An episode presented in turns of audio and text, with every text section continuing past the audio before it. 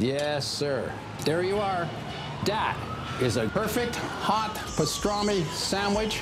Fantastic. The man is a living legend. Look at the menu. At this very delicatessen, they named the sandwich after him. Midi sur TSF Jazz. Une maison de 18 pièces, une boîte de nuit, euh, des voitures en pagaille et toutes ces bouches à nourrir par-dessus le marché. Ça doit être dur de joindre les deux bouts. Ne vous inquiétez pas, commissaire. Chez nous, quelques olives, un petit bout de pain. On remercie Dieu. Jean-Charles Doucan. Daily Express.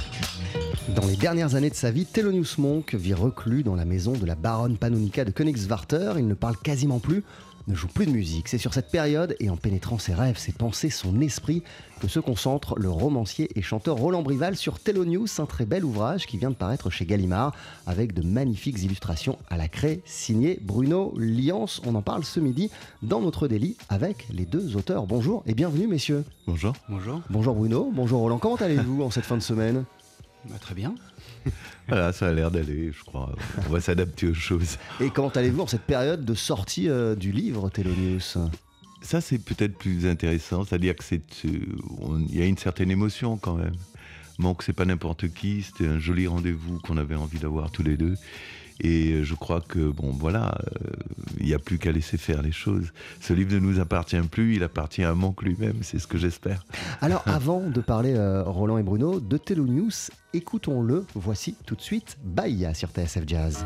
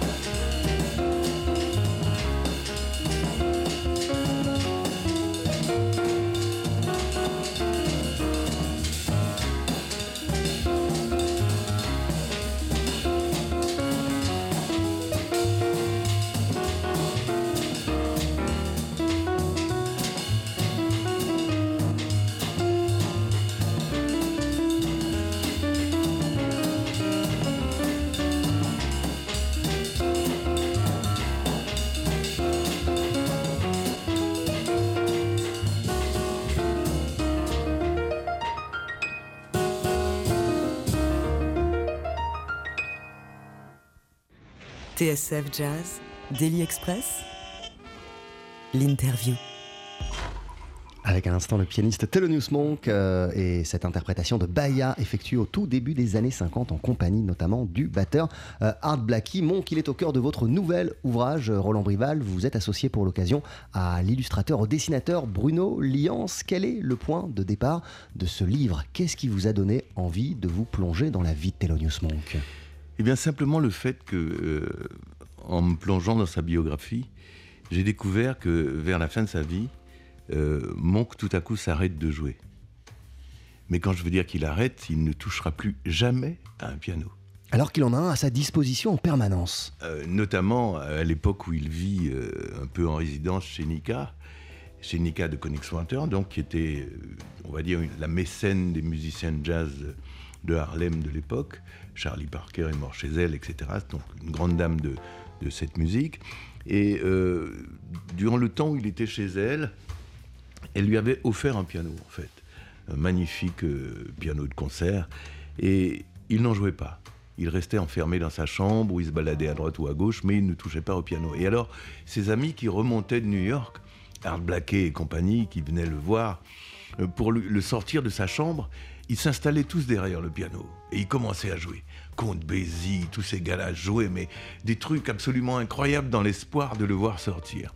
Et en fait, la porte restait fermée, sauf de temps en temps, quand Monk entendait quelque chose qui pouvait l'intéresser, il entrebâillait la porte. C'est tout. Donc les types se battaient pour voir cette porte s'entrebâiller et peut-être espérer que Monk sorte enfin de ce silence dans lequel il était plongé. Et ça, j'ai trouvé ça très intriguant, bien sûr. Et c'est ce qui vous a donné euh, envie euh, de, de- de creuser euh, le, le sujet de, plus près. Alors ce qui est intéressant, euh, Roland Brival, c'est que j'évoquais un, un- un livre qui parle de la vie de Monk. Euh, c'est le cas, mais en fait, vous faites plus que ça. Vous pénétrez, comme je le disais, euh, ses pensées troublées, son esprit. Qu'est-ce qui euh, vous a donné envie de prendre ça comme point de départ, euh, c'est-à-dire l'analyse de ce qu'il y a dans la tête de Thelonious Monk durant ces années-là Mais c'est tout simplement le fait que euh, je suis musicien moi-même et que donc euh, de voir un musicien pareil s'installer dans le monde du silence, euh, il y a de quoi s'interroger. Donc j'ai essayé de me glisser d'une manière très modeste, hein, bien sûr, sur ses pas et de m'aventurer dans cette espèce d'univers où tous les musiciens savent euh, que les mélodies, la musique est là, c'est une base. Il y a une espèce de grand lac quelque part euh, dans un monde virtuel où on peut s'approcher avec un dé à coudre, le remplir, lorsqu'on repart, on sait qu'on a assez de musique et de composition pour une vie entière et peut-être plus. Donc, il s'agissait d'aller voir où Monk en était par rapport à ce rendez-vous. Et je me suis aperçu en fait que, en réalité, c'est pas qu'il avait cessé de jouer, il était devenu la musique. La musique coulait dans ses veines. Il l'entendait toujours comme nous autres musiciens. Il nous arrive d'entendre tout à coup des choses qui passent dans le cerveau qu'on n'a on pas le temps de retenir. Ces musiques-là continuaient à danser, mais d'une manière silencieuse, tout simplement, parce que tout simplement, il n'avait plus peut-être besoin de jouer. Euh, il- Parce qu'en en fait, jouer pour Monk, ça n'est pas euh, juste l'envie de démontrer quelque chose ou de se produire sur scène. Ça coule nécessairement de lui comme euh, un résonateur. On tape sur une cloche, elle donne un son. Le monde de Harlem tapait sur Monk et Monk a résonné pour lui donner une réponse. Parce que n'oublions pas qu'à l'époque, on est à New York dans les années euh, Jim Crow, ça veut dire des années de ségrégation les Noirs qui jouent dans, les, dans, certaines boîtes de musique, euh, les jazz clubs, etc., en fait, ils jouent dans la, dans la boîte, mais leurs leurs congénères n'ont pas le droit d'entrer. Euh, dans les hôtels, c'est pareil, il y a une ségrégation de, tous les sens dans les transports publics. Enfin, on connaît l'histoire. Et Monk, au milieu de tout ça, doit faire surgir à la fois la beauté, mais aussi une espèce de non-violence du loup, comme dirait Gandhi. Euh, ce n'est pas un homme prêt à prendre un fusil pour se battre, mais il va se battre avec ses notes. Et notamment euh, la découverte et l'exploitation totale de ce goût pour la dissonance va faire de lui un musicien euh, sans égal, à mon sens. Euh, Bruno Lian, vous êtes l'illustrateur euh, du livre. Comment euh, êtes-vous arrivé dans cette aventure? Est-ce que dès le départ, il y avait euh, l'idée de joindre euh, des, des- des- des dessins euh, au, au- au texte que vous aviez euh, écrit, que vous étiez en train d'écrire, euh, Roland? Roland avait déjà écrit euh, le texte. Il était en train de le condenser, de le, de le concentrer, euh, de réduire le nombre de pages quand on s'est rencontrés.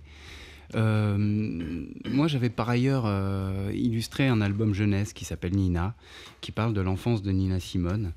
je suis, je suis, je suis mélomane au plus haut point en fait. je baigne dans la musique, je m'en inspire énormément.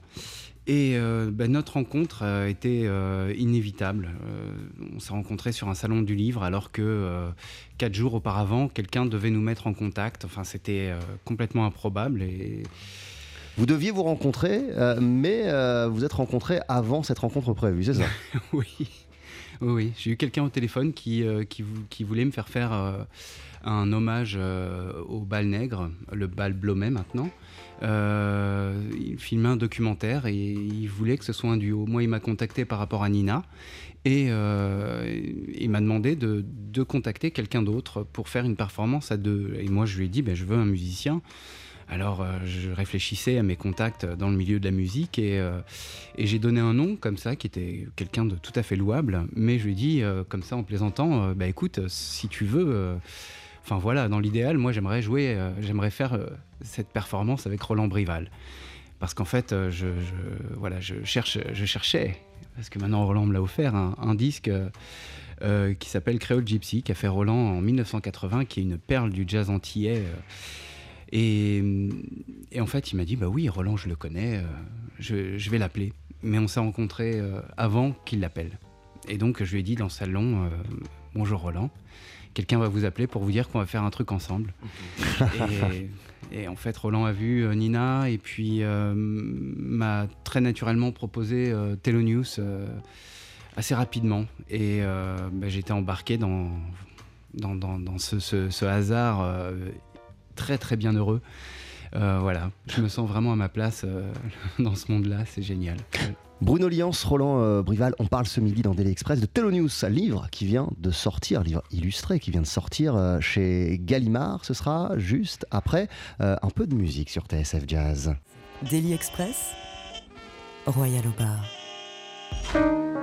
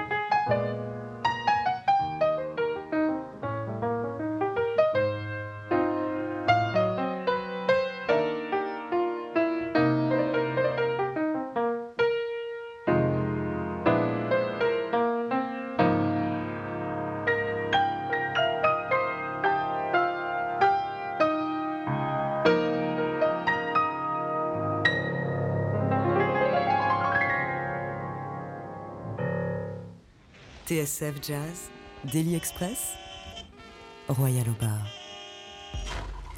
Avec à l'instant une version de Smoke Gets in Your Eyes que Thelonious Monk a enregistré euh, à Paris après son concert, son premier concert en France à Paris, euh, salle Playel en 1954. Je vous euh, voyais très attentif à ce qu'on écoutait. Roland Brival, sourire, mais aussi pousser parfois des petits cris. Parce que Monk est totalement unique. Déjà, son, son toucher, dès les premières mesures, on reconnaît cette espèce de, de frappe particulière, cette manière d'enlacer les notes les unes aux autres, mais d'avoir la sensation de forcer un peu le tempo. Et puis, c'est aussi un pirate, Monk, un demolition man. C'est-à-dire qu'il il, il, pratique l'inverse de ce que font les musiciens de l'époque. Euh, eux prennent une mélodie et l'habillent. Euh, la pose lui installe tout un décorum euh, pour que les choses se présentent voilà, sous un beau jour, on va dire. Alors que lui, c'est tout l'inverse. Il arrive devant une mélodie, il commence par la déshabiller. C'est-à-dire que justement cet usage de, la dissonance, c'est-à-dire de notes qui n'ont pas l'habitude de voyager ensemble, mais qu'il force un peu à se retrouver là, euh, c'est sa manière de, casser le mur. Pour lui, toute musique est une espèce de d'entité. Une mélodie, c'est une entité, c'est un bout de mur qu'il s'agit de casser pour qu'on voit l'envers du décor. Donc, il ne va pas s'attarder à vous donner la manière dont euh, le La ou le Si bémol devait s'intégrer dans la double croche. Non, ce qu'il va faire, c'est au contraire essayer de casser ou de dissoudre ce qui est supposé être une harmonie euh, euh, frontale pour en faire quelque chose de beaucoup plus dépouillé et finalement de beaucoup plus dire émotionnel, c'est-à-dire émotionnel. C'est-à-dire qu'on sent, c'est émouvant la façon dont il le joue, on comprend ce que ça veut dire, smokes get in your eyes. Ça veut dire, voilà, il y a une espèce de, de, de, de poids. Il pèse d'un certain poids sur la musique. Et il est unique en ce sens. À faire. On comprend que Miles Davis ait pu être agacé par les séances dans lesquelles il avait demandé à Monk de faire le sideman, mais Monk n'est pas un sideman. Mais du coup, Monk, il a été agacé aussi euh, par cette expérience. Bien sûr, mais parce que leurs visions sont totalement différentes. Et dans le roman, euh, j'essaie d'en rendre compte lorsqu'il dit, à, lorsque Miles lui, lui, lui, réclame de jouer la mélodie, de jouer la partition, et enfin, Monk va imaginer une réponse qu'il ne lui donnera pas, mais qui est en fait ce qu'il ce qu'il pense, ce que je crois qu'il pense.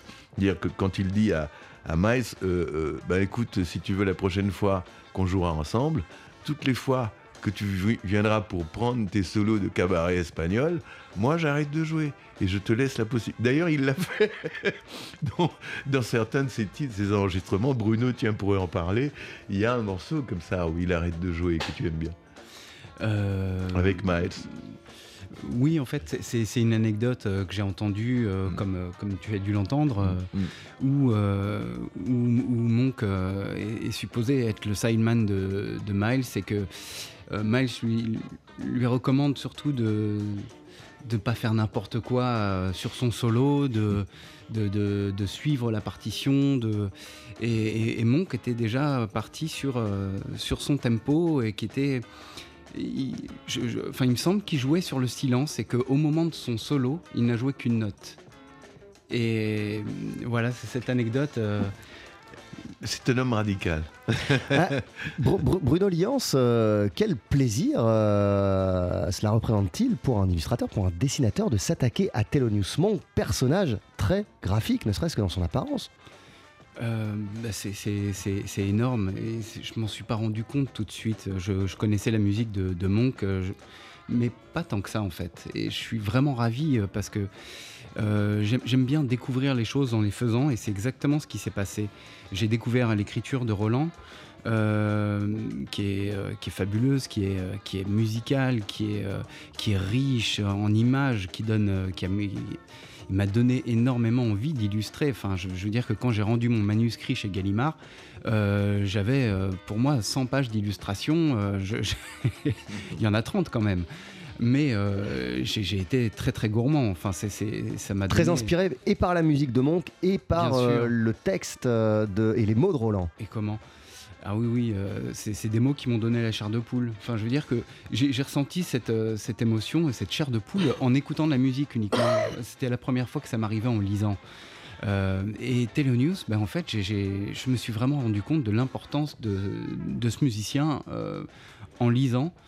en lisant le roman de, de, Roland, je, savais que c'était quelqu'un d'extrêmement important, peut-être au même titre que Coltrane, mais, mais en fait, non, je suis désolé, John, mais presque plus important que Coltrane encore. Il est, euh, il est essentiel. Et dans ce livre, c'est vrai que c'est pas que l'histoire de Thelonious Monk, c'est l'histoire du jazz moderne. Et euh, je l'ai découvert en faisant. Enfin, ça pouvait pas être mieux pour moi, en fait. Comment les, dessins dialoguent-ils euh, avec, avec le texte? Vous avez eu des discussions préalables ensemble sur la manière de faire résonner l'un et l'autre? Bruno a fait un lapsus tout à l'heure, mais en réalité, j'ai eu l'impression que ça n'en était pas un quand il disait qu'il voulait qu'on joue ensemble.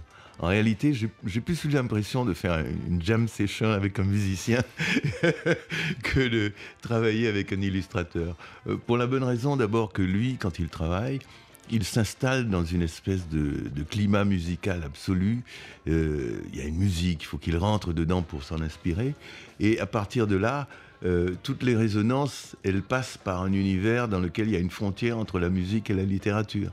Donc du coup, euh, ça devenait intéressant de travailler de cette façon. Mais on, a un, fil de discussion euh, par SMS extrêmement riche. à des heures improbables parfois, j'envoyais un message, j'avais une réponse, pas forcément celle que j'attendais. Euh, mais c'était très très bien. C'est vrai que ben, Roland, en plus d'être musicien, écrivain et plasticien, et a vraiment avait le, regard détaché que je n'avais pas sur ma production. Et par moment, on me disait là, il va falloir refaire, là, mon ami. et bon, je prenais sur moi des fois, et puis des fois, c'était une évidence absolue. Mais euh, ouais, ça s'est construit. Euh, c'était un vrai binôme en fait. Hein. Il, était très très présent euh, pendant la, réalisation. Dès que je, dès que j'avais l'impression d'accrocher à la craie comme ça, parce que moi j'ai voulu travailler de manière très spontanée, très improvisée. Et pour quelle raison à la craie? Bah, pour être libre en fait, parce que bah, par exemple je parlais de Nina tout à l'heure, moi j'ai l'habitude d'illustrer plutôt des, des, des, livres pour la jeunesse où tout doit être extrêmement construit à la base. Euh, là, pour m'attaquer à Telenews, j'ai eu vraiment envie d'être beaucoup plus libre. Donc, je, m'étais découpé des, papiers au format du livre, euh, plus grand. J'avais envie d'exploser, en fait, d'improviser. Donc, je m'écrayonnais au lieu de les faire très précisément et de les reporter sur mon, papier euh, définitif. je, les, faisais sur un carnet de croquis, pas au format. Mais dès que l'image me plaisait, je partais tout de suite sur le grand format, sur le, si c'était pas bien parti, je recommençais, mais il fallait que ce soit improvisé. Voilà, je faisais juste attention au pli au milieu, mais le reste c'était vraiment très très improvisé. Et dès que j'accrochais un visage, dès que j'accrochais quelque chose, je prenais une photo, j'envoyais à Roland. Roland me balançait, euh, non là mm. c'est le capitaine Haddock, là c'est, mm-hmm. il y avait des petites vannes comme ça, c'était assez, euh, ça rendait le truc très vivant. C'est très jazz hein, sa façon de travailler. Et en, plus je comprends euh, la difficulté qu'il peut y avoir lorsqu'on est dans cette optique là à recommencer un dessin. Ça n'est pas arrivé souvent, mais c'est arrivé. Parce que Monk lui-même disait, euh, lorsqu'il allait en studio, euh, The first take is a good one. Ça veut dire, la première prise, c'est la bonne. À partir du moment où tu en fais une deuxième, tu es déjà en train de te copier toi-même. Donc, euh, c'est difficile. Mais je pense que, bon, voilà, Bruno a surmonté le problème, d'autant que News, c'est quand même un roman pour adultes. On est, on est dans un autre monde totalement différent. Il a, il a des réflexes qui sont les siens depuis, effectivement, euh, la carrière qu'il a menée dans la collection et qu'il continue à mener dans les collections de jeunesse. Là, il s'agissait de revenir à des traits euh, euh, différents, être peintre plutôt que graphiste ou illustrateur. Et voilà, c'est ce merveilleux cadeau qu'il m'a fait et j'en suis absolument heureux, bien sûr. Le livre s'appelle Telonius. C'est sorti chez Gallimard. On continue à en parler dans Daily Express en votre compagnie, Roland Brival et Bruno Liance.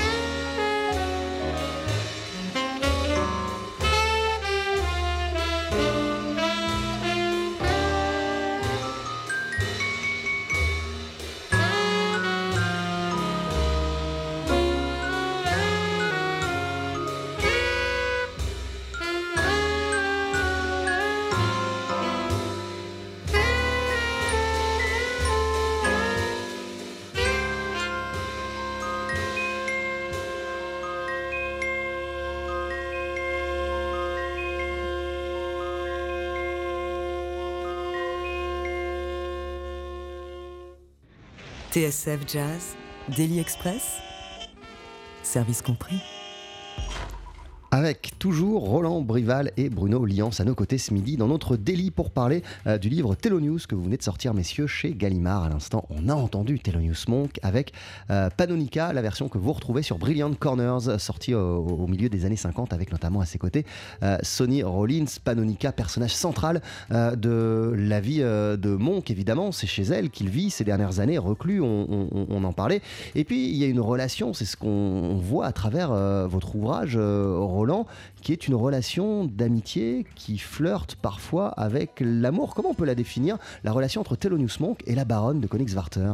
Ça, c'est une relation euh, effectivement très particulière, euh, parce qu'elle ne verse pas dans, une sensualité érotique, mais elle ne, se contente pas non plus de, se limiter à ce qu'on appellerait euh, une amitié, une tendre amitié. Il y a un peu plus de tout ça dans des frontières assez obscures qu'ils sont deux à partager. Euh, euh, mais il faut imaginer déjà Panonica, donc héritière de Rothschild, mariée à un, comte, un comte allemand ou un baron allemand, je ne sais plus. Et un entrepreneur français. Ah oui, c'est ça, voilà. Et donc, elle se retrouve à New York, et on la voit se balader dans les rues de Harlem au volant d'une Bentley Continental rose. Alors que dans ce quartier, les blancs, on en voit très rarement. Et surtout pas des femmes dans cette espèce d'apparat. Donc elle va intriguer beaucoup, elle va s'introduire dans ces milieux, elle va commencer à fréquenter ces gens qui très tôt vont manifester du respect parce qu'ils vont vite se rendre compte qu'elle ne ressemble pas aux femmes blanches, entre guillemets, habituelles, qui viennent fréquenter les musiciens de jazz. Et puis elle aime profondément leur musique. Elle, aime profondément, elle a un vrai coup de foudre amoureux pour le coup pour euh, la musique de Thelonious Elle a notamment découvert euh, lors de ce fameux concert à Paris dans la salle Playel, où elle a assisté donc à ce concert de Monk. Avec Marie-Lou Williams. Elle en est ressortie absolument bouleversée. Et c'est même la raison qui, qui va l'amener à débarquer à New York et à s'installer là-bas pour pouvoir aller plus loin et comprendre euh, qui est cet homme. Parce que au-delà de l'amitié qu'elle porte à tout le monde, Monk reste quand même son chéri, son préféré.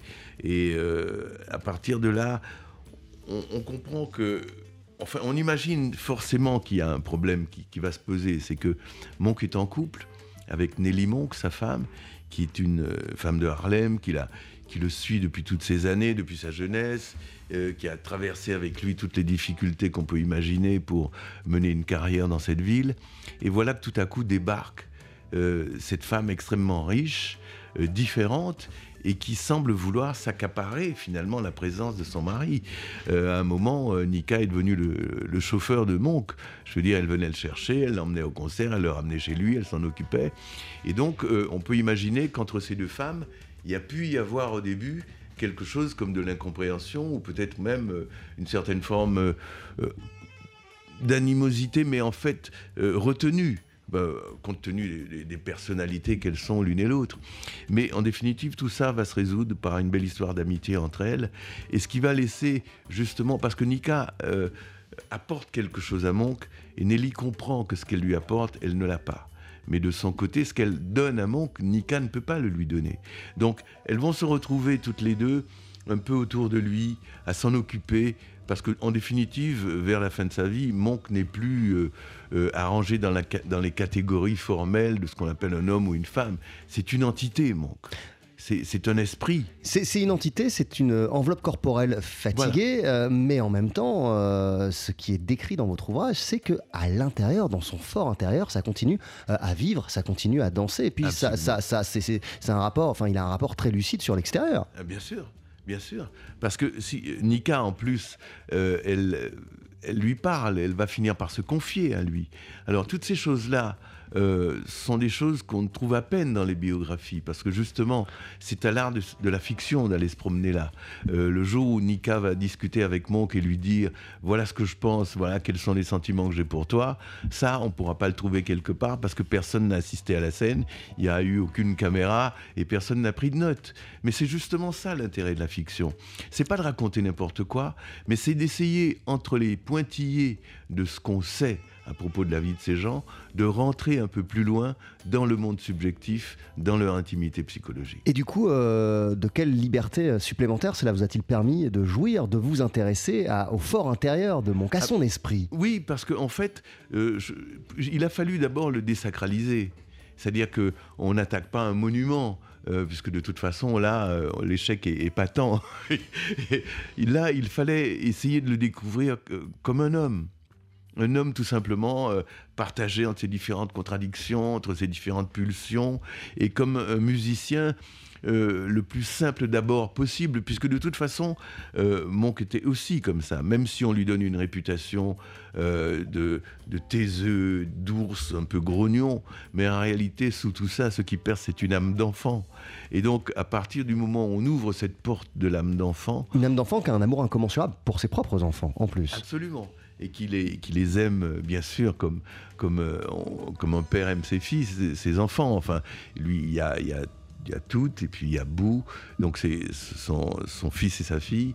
Et euh, son fils, qui s'appelle d'ailleurs lui aussi Thelonious Fairmonk, finira par devenir un batteur de jazz, alors qu'à l'origine, il n'a absolument pas envie de venir dans l'univers de son père. Et, et, et, Mon- et, et- n'a pas vraiment envie non plus que, que son, que son fils pénètre dans l'univers de la musique. En tout cas, qu'il en fasse sa vie, lui aussi. Oui, parce qu'il sait quelles sont les difficultés qui attendent les musiciens noirs dans l'Amérique blanche de cette époque. Et qu'il sait qu'en définitive, euh, tous les managers, les producteurs qui tiennent les maisons de disques sont forcément des New-Yorkais blancs et que ces gens-là euh, abusent de leur situation et profitent des, lois Jim Crow pour leur imposer des contrats qui sont scandaleux. Euh, ce que dénoncera d'ailleurs euh, le jeune Weinstein qui va euh, se charger à un moment de s'occuper du management de Monk. Une situation totalement ubuesque parce que lui est professeur dans une université, il ne connaît rien euh, au monde de- du management de la musique, mais comme il, aime Thelonious et qu'il vient le chercher lui aussi des fois en boîte pour le ramener chez lui, etc., un soir dans la voiture, Monk le regarde et lui dit tu veux être mon manager? Je veux dire, voilà comment il va se retrouver le lendemain avec un cahier, un crayon pour essayer de euh, voir Nelly et lui demander euh, le plus d'informations possible pour entamer cette nouvelle carrière. Euh, Bruno Liance, à quel point euh, cet ouvrage et cette aventure vous a-t-elle permis euh, de percer un peu plus le mystère Thelonious Monk? Bah, c'est- c'est- À la base, c'était pas un mystère en fait. Je crois que c'est- devenu. euh, ça l'a été en, lisant Roland, en découvrant son histoire à laquelle je ne m'étais pas encore euh, vraiment intéressé. Euh, voilà, c'est- un personnage extrêmement mystérieux en effet, avec un côté sombre qui est assez. Euh, bah, qui, est, assez décrit dans ce roman. Euh, mais euh, je m'étais pas penché sur ce cas-là. Et je l'ai vraiment découvert en, travaillant dessus. Donc ça a été, ça a été une découverte absolue pour moi. Vraiment, je suis, je suis, ravi de l'avoir fait pour ça aussi, pour me rendre compte à quel point ce personnage est central dans l'histoire du jazz. En ce qui vous concerne, Roland Bruval, vous avez le sentiment d'un peu mieux le connaître, Thelonious Monk, après ce livre. Je parle de l'homme, du personnage, hein, pas forcément de sa musique. Euh, J'ai non seulement effectivement l'impression de mieux le connaître, mais je crois que ça m'a aussi apporté quelque chose sur la connaissance de ce qui se passe en nous lorsque nous pratiquons la musique. Donc une espèce d'expérience globale sur ce monde dans lequel on pénètre lorsqu'on décide de- d'abandonner sa carapace d'homme social avec un nom, une adresse, une famille ou tout ce qu'on veut, pour se plonger euh, à un moment dans un état différent, celui dans lequel tout à coup on n'a plus de nom, on n'a plus d'adresse, on n'a plus de passé, on est juste euh, une espèce de membrane qui est destinée à, capter des vibrations, à résonner en fonction de ce qu'elle entend. Et c'est dans cet univers-là que Monk finalement a choisi de plonger pour ne plus jamais revenir. Mais ce- ce- cela, signifie-t-il que cet euh, ouvrage, ce roman, euh, Thelonious, euh, va avoir une influence sur votre activité de musicien et de chanteur, euh, Roland Brival? Non, ça va simplement avoir une. Ça, ça, ça ouvre ma sensibilité, voilà, ça l'élargit. Monk m'apporte quelque chose de plus, d'autant qu'il apporte aussi une espèce d'assurance très particulière qui est la sienne, qui n'est pas une assurance euh, euh, qui vient de l'ego ou de l'envie de prouver qu'on est le meilleur. C'est simplement une présence, j'allais dire. Le poids de la présence, lorsqu'on se rapproche de Telonius, c'est la première chose qu'on ressent. Le poids de cet homme. Euh, la manière dont il joue d'ailleurs les notes, c'est bien ça. Euh, vous savez, les instruments sont tous pareils, mais curieusement, aucun musicien n'a le son de l'autre. C'est vraiment. Euh, d'ailleurs, il faut atteindre une virtuosité très très particulière pour en arriver à, des jeux auxquels, aux jeux auxquels se livrait Monk avec l'un de ses pianistes préférés, qui consistait à essayer d'imiter, voilà le phrasé de l'autre, de faire. Et, Nelly, qui était dans la cuisine, fermait les yeux et lui disait Alors, qui joue là C'est Bud ou moi? Il s'agit de Bud Powell. Et Nelly disait C'est Bud Non, c'était le news. Donc voilà, c'est. Il y a euh, dans la façon de jouer, euh, tout est dit. On ne peut pas se cacher. Euh, c'est pour ça que Telonius juge les musiciens parce qu'il passe sur ce qu'ils vont dire. Il est capable d'appréhender quelqu'un simplement en l'écoutant placer les quatre ou cinq premières notes. Il sait quel est cet homme parce que la manière dont on place les notes, c'est aussi la manière dont on se place dans la vie. Euh, on ne peut pas échapper à cette espèce de, communication des vases.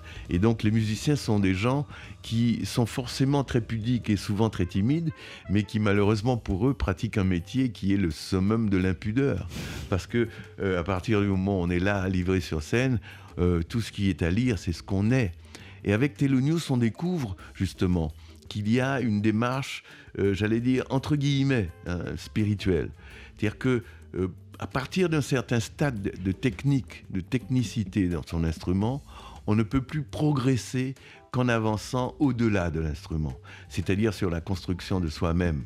Le musicien qui ne s'occupe pas de, créer en lui cette espèce d'harmonie, de relation avec le cosmos et avec l'univers qui l'entoure, sa musique va forcément tôt ou tard s'effondrer parce qu'elle ne repose pas sur les bonnes bases. C'est pour ça que lorsque des musiciens parfois vous disent, euh, ne serait-ce que par exemple euh, l'art de la partition, moi je suis un musicien qui pratique absolument peu l'art de la, de la, partition. Pourquoi? Ça n'a rien de compliqué, une partition. N'importe quel cerveau humain peut décider de s'y coller et de le faire. Moi, j'ai décidé de ne pas le faire pour une raison toute simple c'est que le monde de la création et le monde de, l'accompagnement, ce sont des choses totalement différentes. La manière d'aborder... quand je me lève le matin et que tout à coup, euh, je décide d'aller vers le piano et les yeux fermés, de laisser mes mains tomber sur les notes sans que je sache ce que je joue, et que tout à coup j'entends un accord imprévu, quelque chose que je n'aurais pas su trouver si j'avais trop de connaissances musicales, parce que je serais forcément dans les réflexes d'aller faire ce qu'on m'a appris, ce que je sais. Alors que ne pas savoir, c'est se donner la possibilité de découvrir. Et je découvre, par exemple, que dans un seul accord, il y a toute la chanson. Il n'y a pas d'effort intellectuel à faire. Le cerveau entend et instantanément produit la synthèse. Et si vous attendez et si vous acceptez de courir le risque de ne pas savoir là où vous allez et ce que vous allez faire, à ce moment-là, on a une chance de rencontrer euh, les, mélodies les plus belles ou les, voilà, les choses qu'on cherche, inespérées. Et c'est ça aussi que mon quelque part m'a appris. Bruno, Liance, quelles envies euh, cette euh, aventure vous donne-t-elle pour la suite?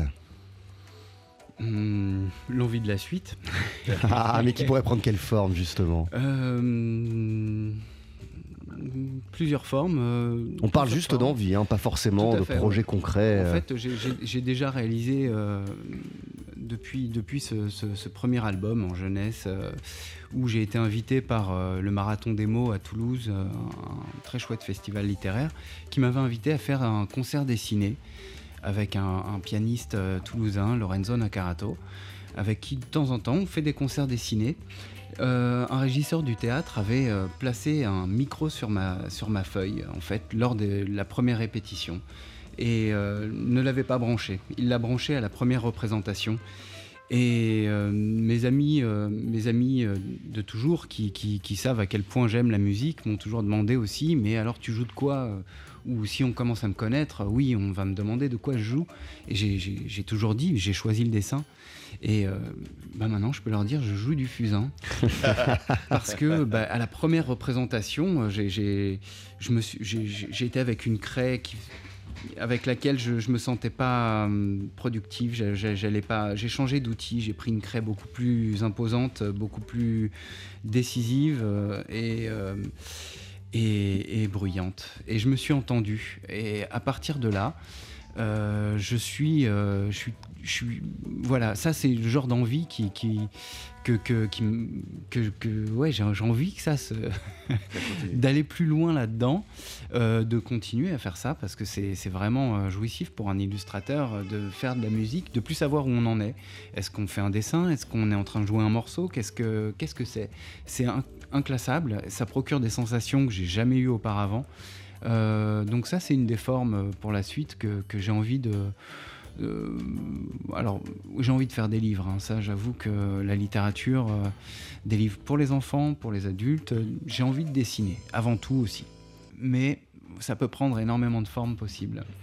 Bruno Liance, Roland Brival, merci beaucoup d'être venu nous voir dans Daily Express. Votre livre s'intitule Telonius. Il vient de paraître chez Gallimard. Bonne fin de semaine, bonne fête. Merci. Merci de nous avoir reçus.